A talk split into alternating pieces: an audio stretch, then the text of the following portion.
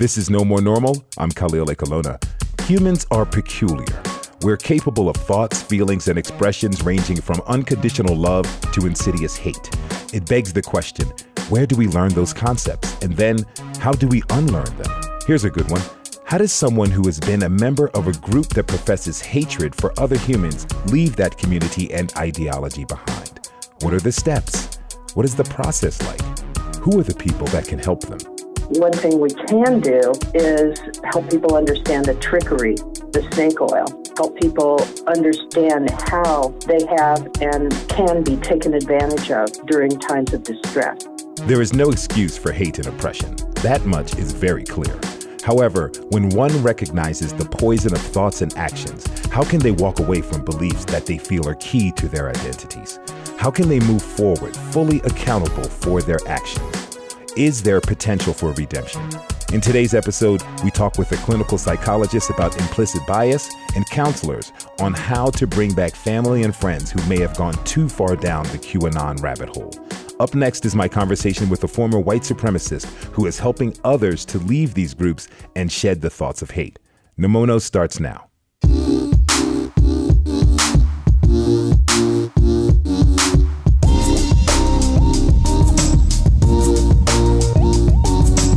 Tony McAleer is a native of Vancouver, Canada, a father of two, and a former skinhead.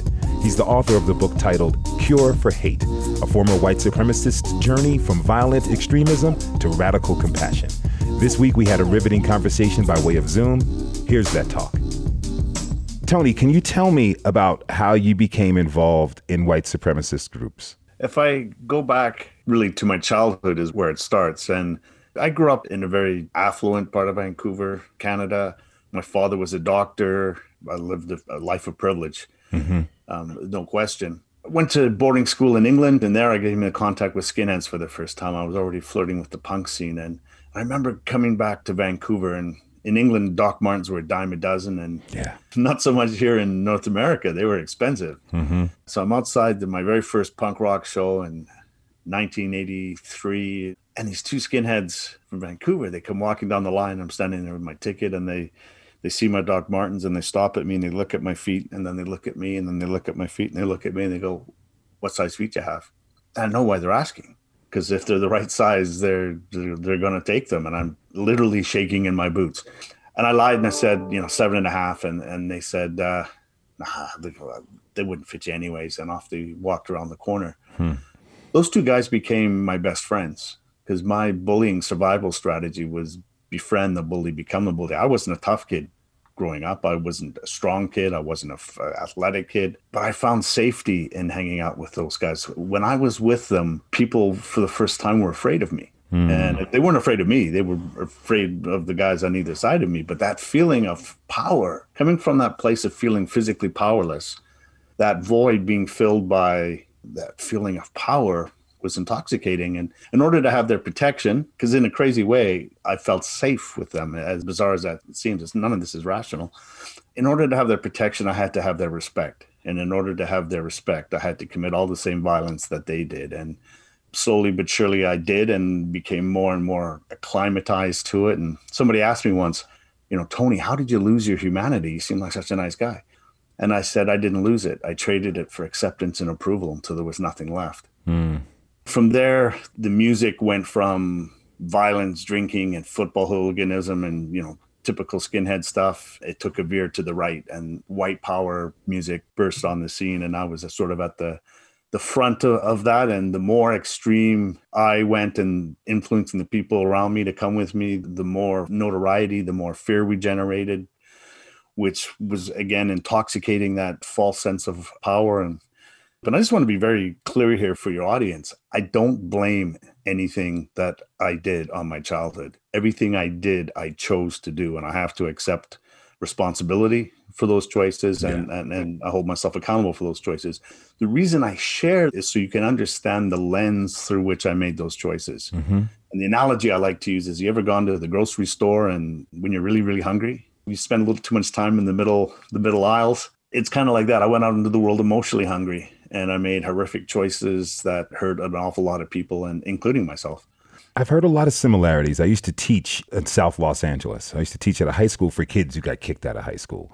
And talking to them and, and counselors and people would say, Why are you so deeply involved in this very destructive gang? The Crips, the Bloods, MS 13. And they had similar stories. You know, I think it all, all boils down to, at a, at a core level, toxic shame. And toxic shame is the alienation of the self, it's the dehumanization of the self. It's the belief that we're not good enough, we're less than, we're not pretty enough, we're not smart enough. You know, we look in the mirror and we see flaws and and we believe these lies about ourselves that, that we develop because of the experiences that we've had when we're we're younger. If somebody does something to you, you think it's your fault. You think it's because you're not good or anything like that. And at a young age for a child and, and a young adult, these things form part of our self-identity belief system and they exist like right at the core of, of our subconscious you know yeah. we're not conscious of it but we live our lives in reaction to that shame and toxic shame is the byproduct of trauma it's created by physical and sexual trauma but it can have a non-physical component abandonment neglect there's other ways that that emotional trauma that sticks around in the, in the subconscious long after the scars and wounds have healed mm-hmm. And so, as human beings, we spend an inordinate amount of time doing one of two things hiding the shame from the world and hiding that from ourselves. Toxic shame is the dirty secret we hide from ourselves. Mm. We do one or the other or both. In my case, we internalize and mask and numb the feeling. Substance abuse, eating disorders, these are all ways to mask and hide shame and to not feel it. And suicide is the ultimate internalized expression of toxic shame. On the other end of the spectrum, we project it onto other people, like a puffer fish or porcupine. We make ourselves to be big and yeah. you know scary to hide the feeling that we're weak. Some people who are former world leaders need to win every transaction and every deal. There has to be a winner and a loser so that they can feel hmm. strong because deep down inside, that's coming from a place of absolute weakness and they're constantly having to prove to the world that they're strong. So, emotional violence, physical violence, whether we join a gang or a skinhead group or a neo Nazi group, or there's a whole host of things. Murder is the ultimate externalized toxic shame expression. And there's a great book by Dr. James Gilligan called Violence Reflections on a National Epidemic. And he was a prison psychiatrist you know, in his work with inmates and his time he spent in the prisons, it, you know, he came to the conclusion that all violence is an attempt to convert shame to self esteem. Mm. He never saw or was aware of an act of violence in that setting that wasn't rooted in shame and humiliation, you know. Now that you know about the toxic shame and how it's expressed, was that a really prevalent factor of what was going on with yourself and the people in these organizations? Well, at the time I was in them, I had no idea what toxic shame was. Mm-hmm. That came out later through therapy and counseling and understanding my own process. The more I understood of my own process, the more I could see and recognize it in other people and understand the toxic shame and the things that lead up to it. They're they're not excuses. Yeah. But from that place of understanding, it, that's the foundation for healing and dealing with it. So someone said to me once on a radio show, "You're just a frightened little boy," and I couldn't understand what he meant. Like, what are you talking about, frightened little boy? I'm not afraid of anything. Yeah. But really, when I when I look at it, I was a frightened little Tony dressed up, you know, in Doc Martens and a bomber jacket, and and when I reflect on that, that was bang on, um, mm. bang on right. And when I look at some of the people that are, you know, actively involved in these groups, whether it be Proud Boys or skinheads or whatever, they're frightened two year olds having a temper tantrum in a grown man's body or, yeah. or woman's. But I'm also cognizant of the fact is that there's probably nothing more dangerous mm-hmm. than a toddler having a temper tantrum in a grown man's body. So it never lose sight of the fact of the real danger that these individuals and their organizations represent. Now, you say that they're very dangerous. Is it because a two year old lacks a certain amount of critical thinking, is relying purely on emotion, is prone to temper tantrums and outbursts, and has no thought about any consequences, or doesn't necessarily care? That and their ability for self-control is hasn't mm. really developed yet yeah. you know it's i get caught up in the sweep of emotions and just lash out yeah is that something that would happen when you were a part of these groups was that promoted was that something that was given honor to the 15 years that i was sort of in it from about 83 to about 98 about half of that was spent sort of as a skinhead. So it started less political, but leaning to the right, nationalistic, jingoistic skinhead. Got more political, and then as a skinhead organization, I did start it, but I was leader of it. You know, there were certain members of the groups that were out of control, mm. that would do acts of violence that would bring down heat, or they would do things that had repercussions for the group. So there was always that element of lack of control, and, and their their whole lives were that way. And in 1989, when I first was on the Montel Williams show, I was dressed like a skinhead. When I was on a show again with John Metzger two years later, I was in a suit and tie. Hmm. And that began the effort to distance myself from that out of control element. I was still connected to it, but really didn't want to be visibly associated with it. Put away the bomber jackets, grow your hair out, look presentable, wear a suit, and deliver these ideas in a more it's like marketing 101 yeah make yourself look more like your audience if you want them to align themselves with you and so we had to do a like a almost like a rebrand and portray this clean cut image you know richard spencer does it john mm-hmm. metzger did mm-hmm. it i did it and so many of the strategies go to college join law enforcement join the military do all of these things but those strategies have played out over the years. You can see the results. Did you always have doubts? I mean, was there one thing that prompted you to realize that white supremacy is false, or was it something that grew out of time? It's less about the ideology. The ideology is important. You have to be okay with the ideology, but the ideology is the pill you swallow in order to get the community, to get the acceptance, the brotherhood. These are the draws to these organizations that they offer and it's people that have vulnerabilities that have those gaps in their lives that mm-hmm. are attracted most to that mm-hmm. and where they have those gaps in their lives that's often the result of toxic shame the level to which we dehumanize other human beings is a mere reflection of how internally disconnected and dehumanized we are you know it's that self-alienation and if i can't connect to my own humanity i certainly can't connect to yours yes for me it wasn't just what i believed it was who I was. It was my identity and ideology and identity get intertwined. And that's that's the difficult part. It, it's not so much what they believe, it's who they are. It's what I listened to, it's what I read, it's the friends I hung out with, the movies I watched. If there was a white supremacist breakfast cereal, I would have eaten it. You know, it's just yeah. it's sort of all encompassing. And that's the challenge when you're trying to help someone leave. I mean, if you go and challenge someone's ideology, you're also challenging their identity Mm-hmm. And so that's why the the ego defense mechanisms come up, and it's very difficult. We have to use other sort of non-intuitive strategies to bypass the alarm system, so to speak. Speaking of that, what was your journey out like? Did someone come to you and did your defense mechanisms, your alarms come up? Well, there was lots of people that had tried that over the years, and people have a hard time admitting that their ideas are wrong. Hmm. It's an even harder time admitting who they are is wrong. Mm-hmm. It was a process, but the catalyst started with the birth of my children and being in the delivery room at 23 and holding this little tiny, fragile, beautiful little girl, and she's giving it that with the scrunchy face, and and I'm I'm looking at her. She opens her eyes for the first time, and my face was the first picture her brain took, and I, I sort of really connected to another human being for the first time since I couldn't remember when. Mm. And my son that was born 15 months later, you know, I got to parent him the way that I always wanted to be parented. And my dad worked 80 hours a week and I never saw him. So there was kind of cathartic in that. Started the thawing process because up until this point, I was 100% had my head so far up my ego, it wasn't funny. I was a complete narcissist, mm-hmm. attention whore, and all kinds of things. I was always, for the first time, I started thinking about someone else other than myself and mm-hmm. it was my my two kids. And the thing that was amazing to me was that they're safe to love at that age. They're not capable of shaming. They're not capable of ridicule. They're not capable of rejection.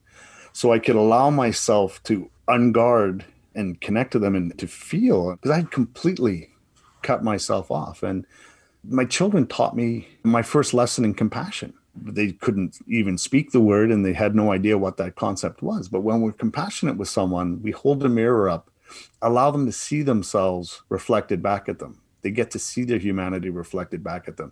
And I got to see glimpses of my humanity reflected back at me through the faces of my children, through the eyes of, of mm. my children. And that began sort of the journey of of leaving that movement behind and the journey really from my head to my heart and compassion is the antidote to mm-hmm. shame mm-hmm. i ended up being a single father with two kids it was back in the 90s when single fathers were unicorns and treated completely differently than single mothers were true I have a great respect for all single mothers out there because of that. And in a way, I started to get acceptance, approval, pats on the back, and everything for taking care of these two kids on my own. And and the other thing was so full of dysfunction. It takes in so much time and energy to be that angry all the time and to hang around with angry people. It's draining. And it, I decided to walk away from the movement, but not say, hey, you guys are a bunch of idiots. I'm out of here.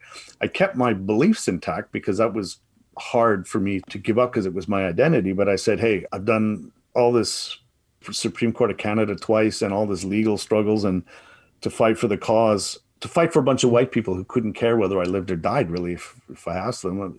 I hadn't dealt with any of the reasons why it was attractive in the first place. So I was still a jerk to people. Mm. You know, I was still mean verbally when I got drunk and things like that and abused alcohol and other things as a way of coping with it afterwards. And it wasn't until 2005 when I met sort of a coach and, and mentor and started to do his personal growth and personal development workshops and how to deal with the ego and get out of your own way. And after about eight months, things are going really good. And my, my friend who had introduced us, uh, it's my birthday, and he hands me an envelope. So I open up this envelope and pull out a gift certificate, and it's it's a gift certificate for a free one-on-one counseling session with this guy.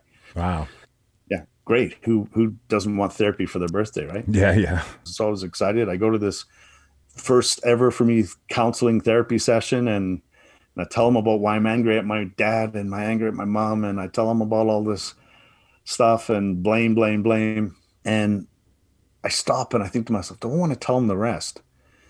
In my experience, when people found out about my past, that was the end of the relationship. Mm-hmm. Sometimes it was the end of an entire social circle in like a 2nd i mm-hmm. I'm humming and hawing, and he's saying, you know, whatever it is, mate, you know, we've only got an hour. Just let's let's get it out. And, and so out it comes, Reader's Digest version of neo Nazis, skinheads, Holocaust denial, the whole works. And the more I tell him, the more he starts smiling the more he starts smiling, I start getting like annoyed. He leans in with a big grin on his face and goes, You know, I'm Jewish, right? of course, of course. You know, and, and here, here he is, this Jewish man that, that loves me, wants to heal me, wants to help my family, and wants the best for me. And, and here I am sinking into my chair, knowing that I once advocated for the annihilation of him and his people. Mm-hmm. And he looked at me and he said, That's what you did. That's not who you are. That began a powerful journey of healing, reconnecting to my humanity and healing healing those wounds. Probably did a thousand hours of one-on-one and group counseling. Was after about five or six years after that that I was in a position where I would, was able to co-found Life After Hate and sort of take the work public and work with others. Well, tell me about that. I mean, these groups they use hate as the social bond, which you you just said. You know, it's a community of people who feel like they don't have much going on, and here is this group of people who say that they love you. They will take you in. You get involved. You get indoctrinated to the ideology. But how do you help someone disentangle from those created communities that they may feel obligated to when they're trying to leave that ideology, that group, that toxicity behind? So, first of all, I mean, we can't make someone leave that doesn't want to leave. Mm-hmm. Well, what we can do is we can highlight contradictions, we can highlight and speed up the disillusionment process. When you sit down with someone, and people often say to me, you know, what's the first thing you say? And I said, well, it's, it's actually not what I'd say, it's, it's what I do. And it's as, as I'd listen. And often these people have a legitimate grievance in their life. Where they've gone to solve that grievance is completely illegitimate, but for them, the grievance is real and what they've made up about that grievance is real. And they've often never had an outlet to be able to express it. So when we sit there and we listen to them, and when we listen to them, it's we don't accept the view, we don't accept their beliefs, we don't approve their beliefs. We're simply giving them a space to be heard. Don't get me wrong, we despise the ideology, we despise the activity, but we never despise the human being. Often we can get at what's behind it all. Where's the where's the wound? What's the irritation that's got nothing to do with anybody? Mm-hmm. Uh, and and get them to reflect on that in, internal stuff and get them counseling to heal heal the wounds. In, in, your findings from the people that you've worked with, what is really keeping the people who are disillusioned with the principles of white supremacy involved? Is it just to have that sense of community, even though they may not? They're becoming disillusioned with maybe some of the actions of some of the leaders. Absolutely, this movement is so full of ego and narcissism, so much infighting and drama going on all the time and hypocrisy and backstabbing and it, you know when you get a thousand toxic people in a room you end up with a really toxic place. Oh yeah yeah. You can smell it for but, miles. And, yeah yeah and and so people get tired of it but they also the hardest part in leaving is i think you know we have to go through what i call the void and you have to leave a whole social circle and everyone you know behind. But letting go of all of that well, who am i? As you know discover that as you go through the through the void and when you discover who your authentic self is, you'll attract a new social circle if you conduct yourself with right actions. Mm-hmm. But in the middle, you have nothing, and it's incredibly lonely. And I think sometimes the pain of the loneliness of the void can be perceived to be greater than the pain of dysfunction of being in the group. And I think that's when people are most risk of going back because they can't stand to be alone. Mm-hmm. And what we did when I was at Life After Hate was we created a community in the void okay. of people that had already gone through the void and wanted to help others through it, let them know that they're not alone, as well as people that were going through it at the time. And I, it doesn't have to be a a lonely place. When you were watching the events unfold on January 6th, you know, some of the people were carrying swastikas and that sort of thing, the Confederate flag. What was going through your mind as you watched that footage? First of all, I couldn't get over how easy it was for them to do what they did. You know, I saw this protest at the Capitol, and then all of a sudden the, they're inside the building, and and it was surreal watching them walk inside the velvet ropes. And some of them, I think, didn't know what to do once they got there. There was mm-hmm. some that very clearly had malintent and knew what they were going to try and do once they got inside. But there was others that are just kind of caught up in it, taking selfies with statues. And it was, I also reminded me of times that I was involved in sort of group violence and, and believing in something so strongly that you were willing to commit violence for it and to be caught up in that wave of emotion. And common sense goes out the window. And you get caught up in the the swell and the and the currents of the mob. Truly frightening things can take place when that mob mentality takes over and reason leaves the room what would you say to people in racist groups? Are they capable of being shown the pain of their beliefs? The more they understand their own pain, mm-hmm. like the more I understood my pain, mm-hmm. the more I could understand the pain that I caused, that the pain other people were going through. I talk about compassion, the sort of radical compassion, the sort of three components to radical compassion. One is your practice of compassion must take you outside your comfort zone. Number two your practice of compassion should have a social activist element in that you know if compassion is alleviating the suffering of another radical compassion incorporates changing the environment which supports or gives rise to the suffering in the first place mm-hmm. then the third and this is the most important piece is in order to give compassion to others we must mine it from within ourselves the journey inward and if we have compassion for other people and not for ourselves that's not compassion. That mm-hmm. that's ego. That's about being seen to be compassionate. Mm-hmm. We have compassion for ourselves and nobody else. That's narcissism. Mm-hmm. So, in order to generate the capacity to recognize the humanity of others, we have to go inward. So, if someone's completely disconnected, we can't get them to connect to another human being by taking them to another human being and showing them suffering. Yeah. We have to take them to themselves and let them discover and connect to their own suffering and how it all works. And it was one of the hardest things I had to do because it was like, well, that sounds like how self serving. Good for you. You can have compassion, forgiveness for yourself. Yeah. And I'm like, I, I don't deserve it. I know what I've done to people and what I've said and the harm that I've created. I, I wanted to go to where I'd caused the pain. And I was thinking about it one day, reading reading a book and reading the Dalai Lama, and they said the more I have compassion and forgiveness for myself, the more I diminish my capacity to do harm. Mm-hmm. We either heal our pain, or we are our pain. Mm. So it's get them out of the group, get them away from the group. Disengagement, that first step, is really just like basic it's not the destination it's just the first step it's basic harm reduction for the rest of society mm-hmm. from there they will continue to be dysfunctional until they have someone help them once they've got some stability there then they can go back and in a meaningful way in a positive way go back where possible to the communities that they've harmed they can take steps to make amends to atone for the things that they've done to engage in the healing work with the communities that they've harmed and to go and engage in that work without first doing the healing work on the self is a recipe for disaster. Yeah. Thank you. Thank you again very much for taking time to speak with me. Here's Tony McAleer. Thanks for being on No More Normal. Will you come back on in the future? Absolutely.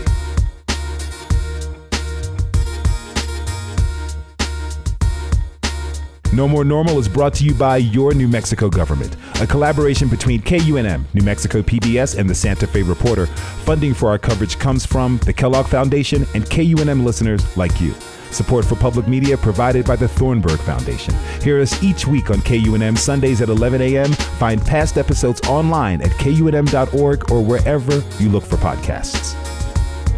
This is No More Normal, or Nomono I'm Khalil Ekulona. We are asking the question how do people change their mind about core beliefs and walk back extremism? We are getting answers from the very people who help others leave those ideologies behind. The first half of the show was dedicated to a conversation with a former white supremacist. In the next 30 minutes, we hear from a psychology professor from Yale who specializes in aversive racism, a marriage and family therapist, and a cult mediation specialist. Stick with us.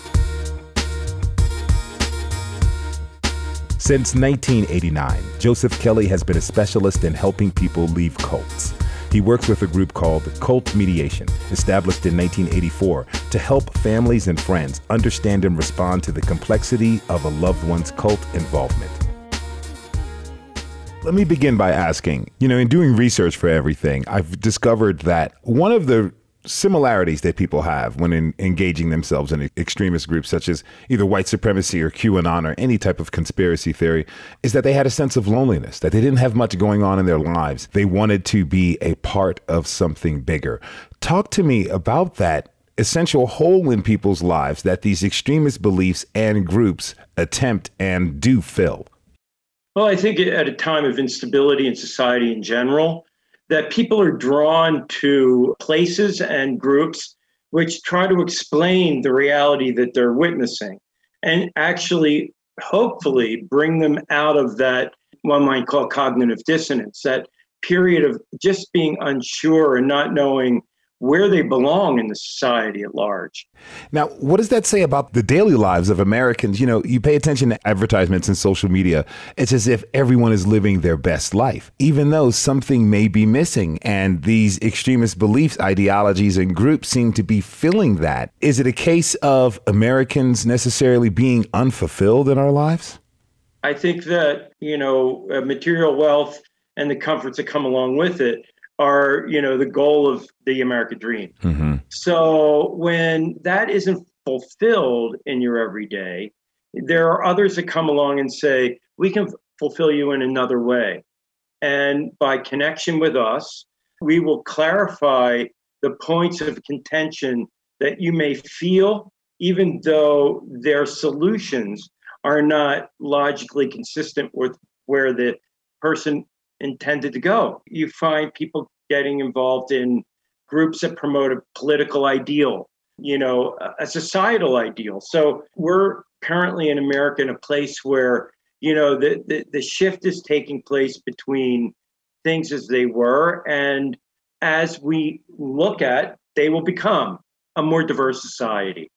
That scares the heck out of many people. And, and the result is they're looking for stability is my tribe going to be left out? The goal of America promotes it. No, we want to uplift all of us into a you know a better place.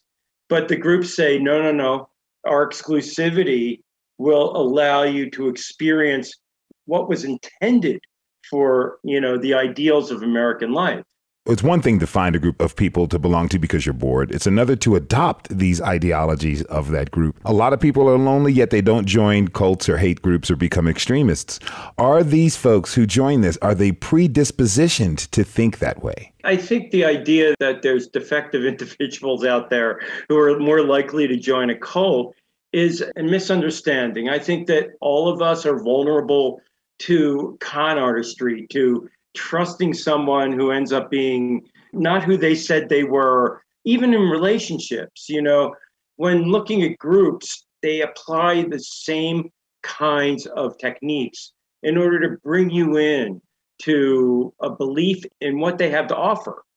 At one point, many years ago, it was middle to upper middle class people with at least two years of college education and you know a sense of some moment happening in their life where they felt at a crossroads at a moment of confusion or that they say i want to be a scientist and then at some point they realize that's unfulfilling and how do i explain to my family that that's not where i want to go well there may be someone out there that says the reason why this is unfulfilling is because you haven't looked at the serious problem mm. in your life. And we can help you overcome those issues and clarify it. And in the moment, people may feel something they hadn't felt up to that moment.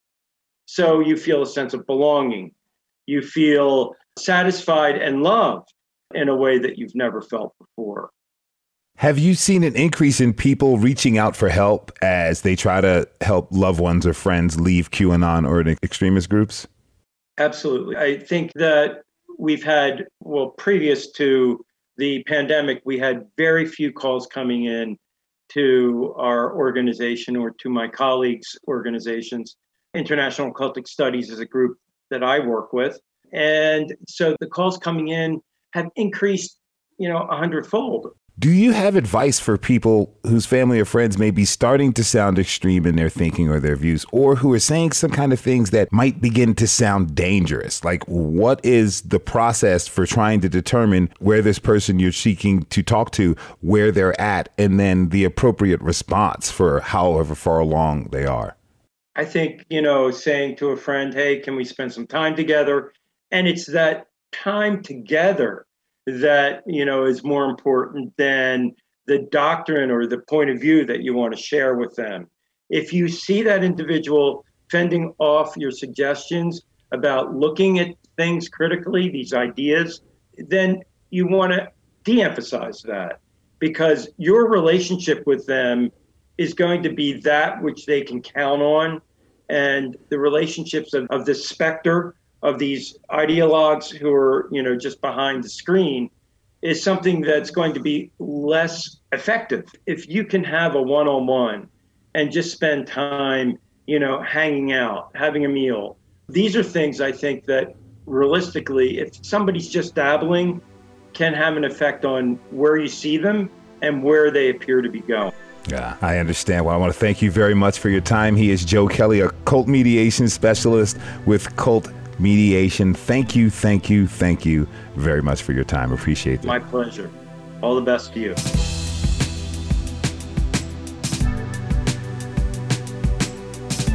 Diane Benscoter is the founder of the nonprofit Antidote, which works to de radicalize people and it takes a public health approach to psychological manipulation. She draws from her own experience inside a religious cult and later as a deprogrammer, helping families and their loved ones to free them from similar religious cults and beliefs. She joins me now on No More Normal. Diane, thank you so much for being with me. Thank you for having me. So, you know, while doing research on this topic, a theme came up repeatedly throughout my reading is that many people who joined extremist groups did so to satisfy a sense of loneliness. They wanted to belong to something. Can you walk me through the links between isolation and persuasion? Yes, it's really important to understand how someone who wants power over a group of people can use psychological manipulation to gain that power. And what they can prey on are people's fears and desires. If a person is isolated and they're in a bit of despair, what are some of the tactics that these groups use to kind of hook and reel people in? The two main goals of control over someone if you want to control their worldview, convince them that they can't really trust any other source of information than basically you or whoever the leader is or the source of information. And then you have to create an us versus them mentality. So you create an evil them and a good us. Then basically you've got a group of people that will fight your enemies, that will do what you want them to do. Hmm. So that's the basic tactic. And at the extreme end of that is dehumanization. And dehumanization is when you can convince people that the other is not only evil or not good, bad people, but they're less than human. And that's the extreme. We've been hearing a, the call for people to have these tough conversations with family, friends, loved ones, and facilitators like yourself. But we've also heard about people being afraid to create the tense atmospheres because one can only imagine that this atmosphere is ripe and thick with tension. How can we get to real honest discussions that lead to change while keeping in mind the fragility of the situation? I think the most important thing is to learn empathy toward the person. And that's really hard when someone is saying really horrible things. When you're in that kind of situation, your pride and dignity are involved. It's really hard to leave because it's become your identity. And once it becomes your identity, you will fight for it.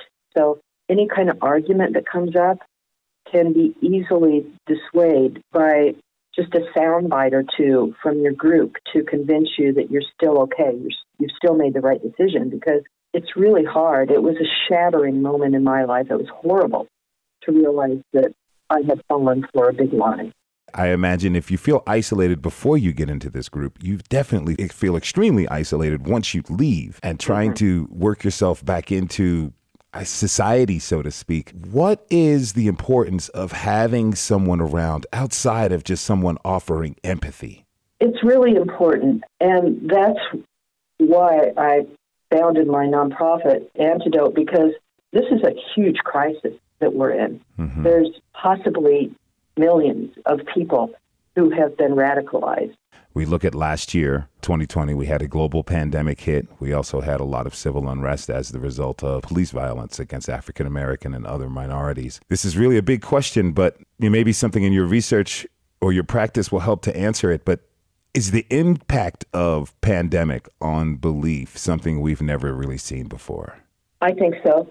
I know that it was really scary for me, and I don't think there's anyone that could say it wasn't scary for them.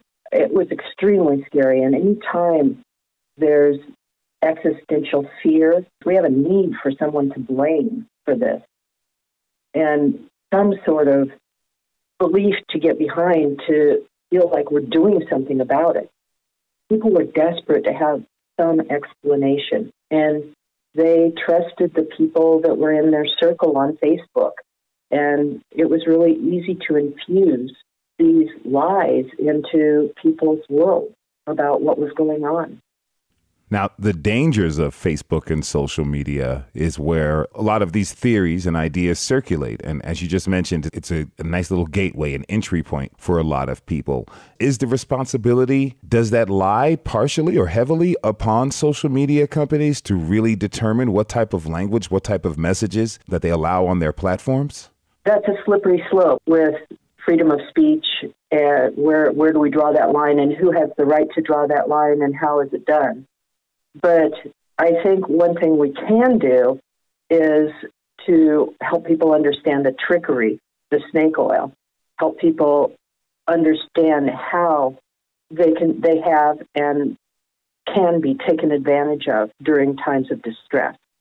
And so i think that if social media can help to put that messaging out to help protect people and help them understand how this happened, I think that might be the easiest route or the best route to to doing this. Obviously, blatant hate speech should be prohibited, and I think that that's kind of undisputable. I want to thank you very much for taking time to be with us and thank you for the work that you do. She is Diane Benscoter. She is the founder of the nonprofit Antidote, which works to de radicalize people by taking a public health approach to psychological manipulation. Again, Diane, thank you so much for the work that you're doing and thanks for being with me. Thanks for having me.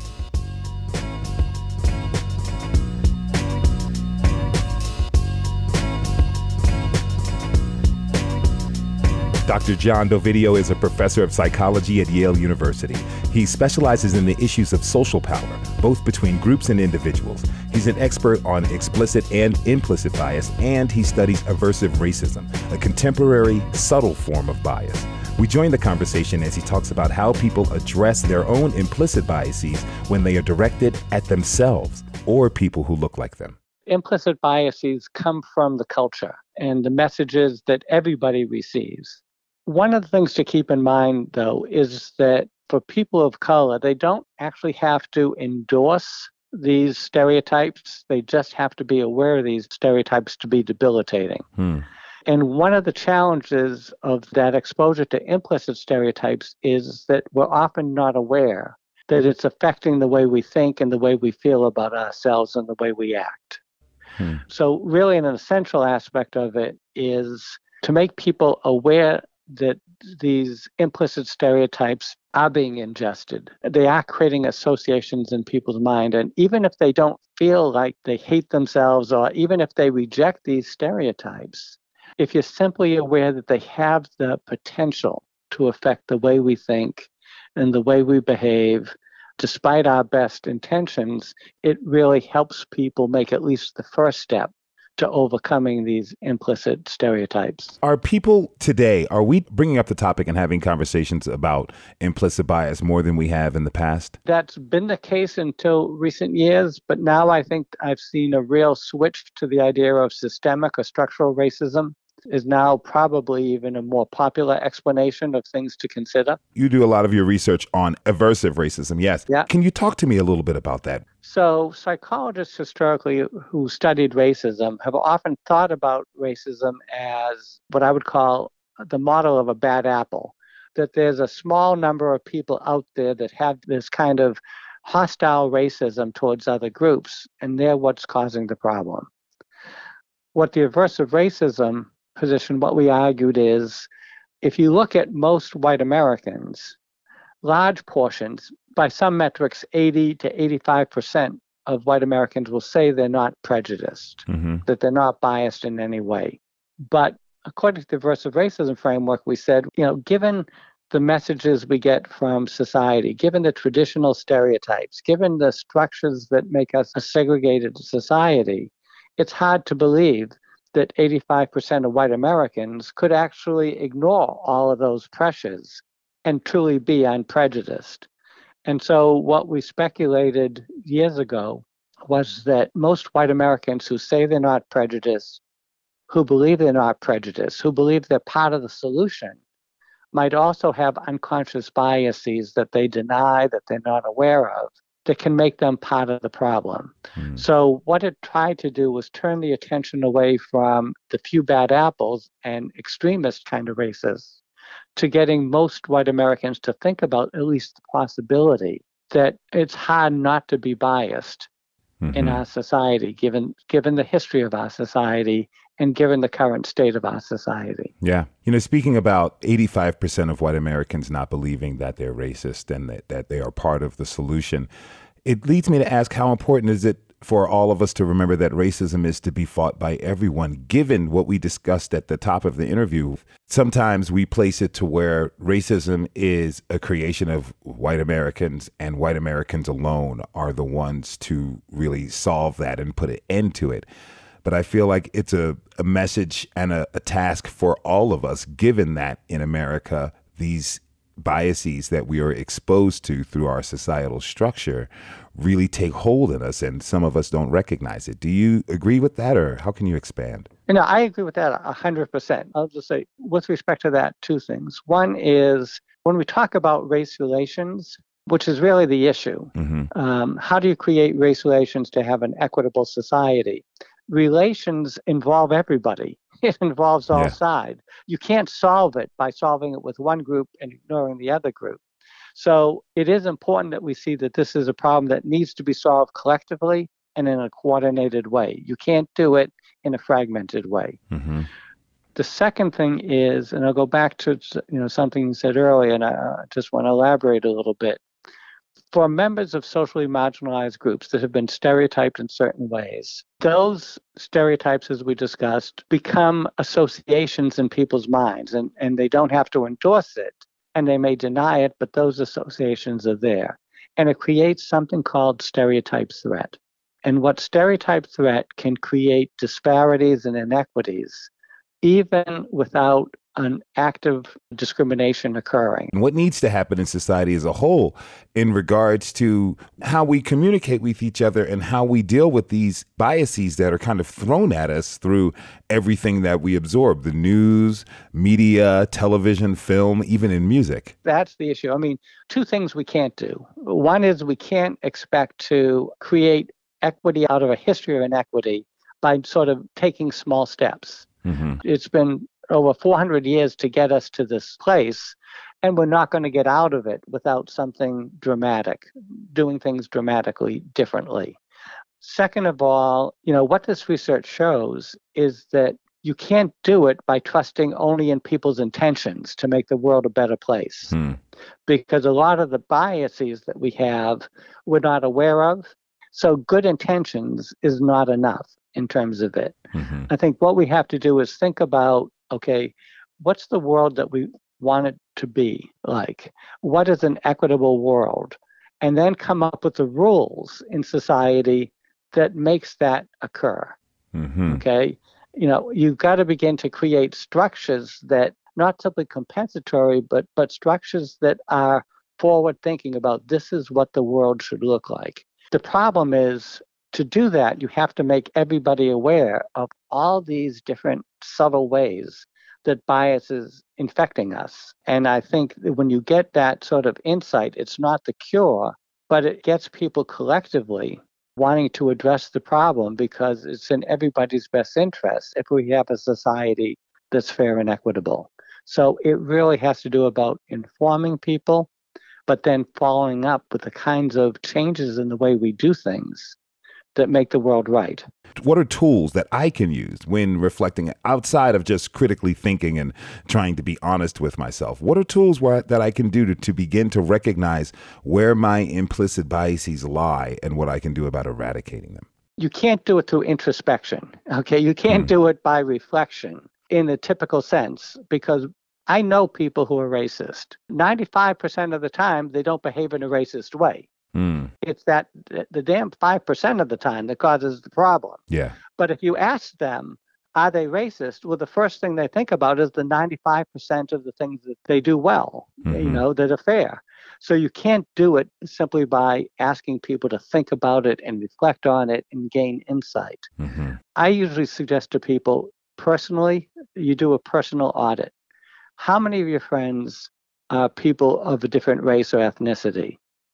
How many times have you done something to help a person of a different race or ethnicity? And ask them to look at their behavior. And if their behavior is one that doesn't have these positive connections, then they have to assume that there's some reason why that may occur. Mm. And at least lets people aware that they might have some sort of implicit bias. Some people recommend taking the implicit association test, which is online freely, and people can take that as well, and they'll get some feedback about their implicit attitudes. But I think what you really have to get people to do is think about what have they done and assume that what they've done is a reflection of what their attitudes really are.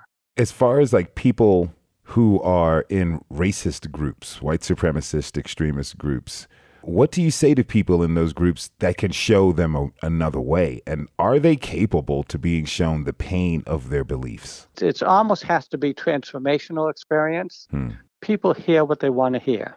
The problem with the extremist ideas in general now is that most of us spend a significant amount of our time in a virtual world. Yes. And that's a world we often choose to find people who are like us And what that does is it tends to solidify uh, and make impervious the beliefs that we have because I have lots of social support. Typically, one of the best ways to reduce racial prejudice is to bring people from different races together, to have them work constructively together, to solve problems together, to cooperate together, to get to know one another.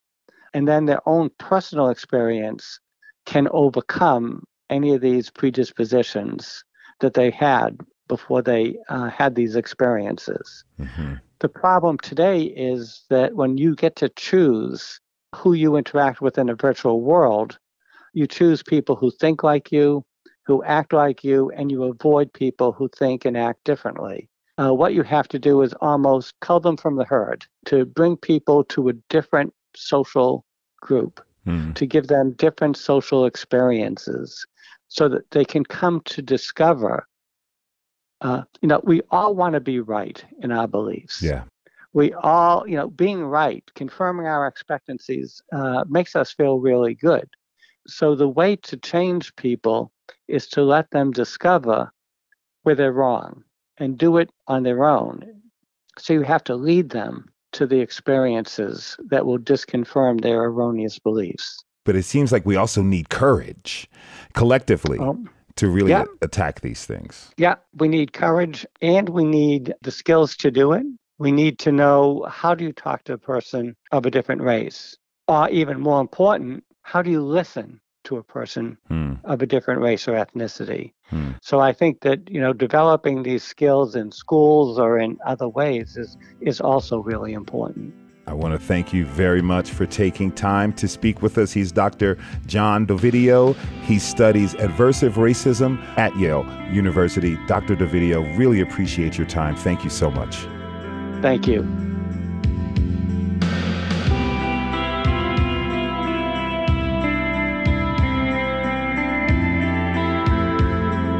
Rachel Bernstein is a licensed marriage and family therapist and educator and the host of the Indoctrination podcast, which covers cults, manipulators, and how to protect yourself from systems of control. Rachel, welcome to No More Normal. Thanks so much for being with me. So happy to be here. Social media, we're seeing a lot of people in the past few years adopt extremist views, ideologies. QAnon, it's a creation of the internet. Have you seen an uptick in people coming to you for help? I have seen an incredible uptick, actually, a, a saturation. Hmm. I barely have any time to meet with people. I'm now working six days a week. I have always had a full practice, but to the point where I'm just so saturated because of not only the amount of clients I have now, but the people who day by day are contacting me. It is just this flow of emails and calls, and with a lot of desperation because there is something very intense about this experience where it's not like a loved one got involved in something and you don't really know if it's safe or not and can they check it out with me? And it has a less anxious cadence. But now it's I don't know what to do. I can't stand being in the same room as fill in the blank. Yeah. And this person now says that he's going to be getting rid of all of his identity papers and just not being a citizen anymore of this country because of this and that. And I'm in danger. Not only do they disagree with me, but they need to talk to me about how stupid I am. And, you know, they become so insulting and it's and so incendiary. And so there is that intensity about it that mm. really is quite remarkable. People are detangling QAnon, white supremacist organizations, cults, they need to be deprogrammed. But does that remove agency and accountability in this case? How do people who were involved in cults, white supremacist organizations, or QAnon, how do they come to reckon with the accountability that they must carry for their actions or beliefs? It is a hard one and also depends on what you did. Mm-hmm. So there are a lot of people who feel very guilty because they were just top recruiters for a particular group, and other people who really committed crimes against other people or who for those people there are a couple things. One is to realize that there is a distinction between something that is your fault or if it's something you can take responsibility for. There's the person who is controlling you. There's the person who's making it all feel like it's okay to do that. That's the person whose fault it is. But because you're a human being and you have a conscience, you can take responsibility for the things that you did that you feel bad about by apologizing for it, by going to those people, by asking for forgiveness, or by getting involved in a cause where you educate people about this happening and you tell people, I did this and I want to come clean about it because I want to protect the public from people who still believe that way and still do those things. And it's a very important thing to do, I think, just as a human being in the world and also having that sense of agency, like you talked about. Mm-hmm. I know they're not the same. QAnon is much different than a cult, but there seems to be some striking similarities. What are they? On the one hand, you have a leader who has this mystique about them. Mm-hmm. And because the leader is unknown for so long, that adds to the mystique because people in that vacuum of information, they will portray someone in the way they want them to be or they wish for them to be. So I think a lot of people kind of deified the leader of QAnon, mm-hmm. just like a cult leader who comes across as all knowing and all powerful and above everybody else, not just in the group, but in the world. Yeah. You have your own language, you have your own sayings, you have your own expressions, you're connected through that common lingo. Other people then don't speak that language and don't know how you're using that term, but the people in the group do. So then you have the sense that the people in the world outside no longer understand you because they don't speak your language. So that's a very unifying force. And that happened here with a lot of expressions and acronyms that just people in QAnon knew. Mm-hmm. Also, there's a lot of secrecy. So you were supposed to be in contact with a lot of people in the group and be in on what was happening and all the information that was being shared. But a lot of times you weren't supposed to share it with people outside because they would try to take it away from you or they wouldn't understand it. And so you start to have these two lives, hmm. which also happens in a cult. You have your cult self and the world self, mm-hmm. and they start to become more divergent. And I think also there is this black and white, us versus them kind of mentality. Yeah. There's no gray. We are right, you are wrong, and we are smart, and you are stupid, and we'll be saved, and you'll perish. And that's it. And so anything in between is seen as a weakness. Okay. And so you have to take your position and be on the front lines with that position. And also with a cult, too, you have this closed loop of information. When you have a question or a concern or something, you're supposed to go back to someone in the cult, in the group, to find out, to get it verified, which is never going to be a successful way of actually doing fact checking. Yes. And that you are also only supposed to trust the people in the group and not trust anyone else. That everyone else is trying to manipulate you and trying to take you away from something, but the people in the group are the ones who are letting you be free with your ideas, which is always so ironic because people within these groups all think alike mm-hmm. and they say, We are free to think the way we want to think, but it's all identical. And so, how free are they really? Yeah. Okay, I want to thank you again so much for being on the show. Rachel Bernstein, licensed marriage and family therapist, educator, and the host of the Indoctrination podcast. It was a pleasure to talk to you. Thank you. Thank you.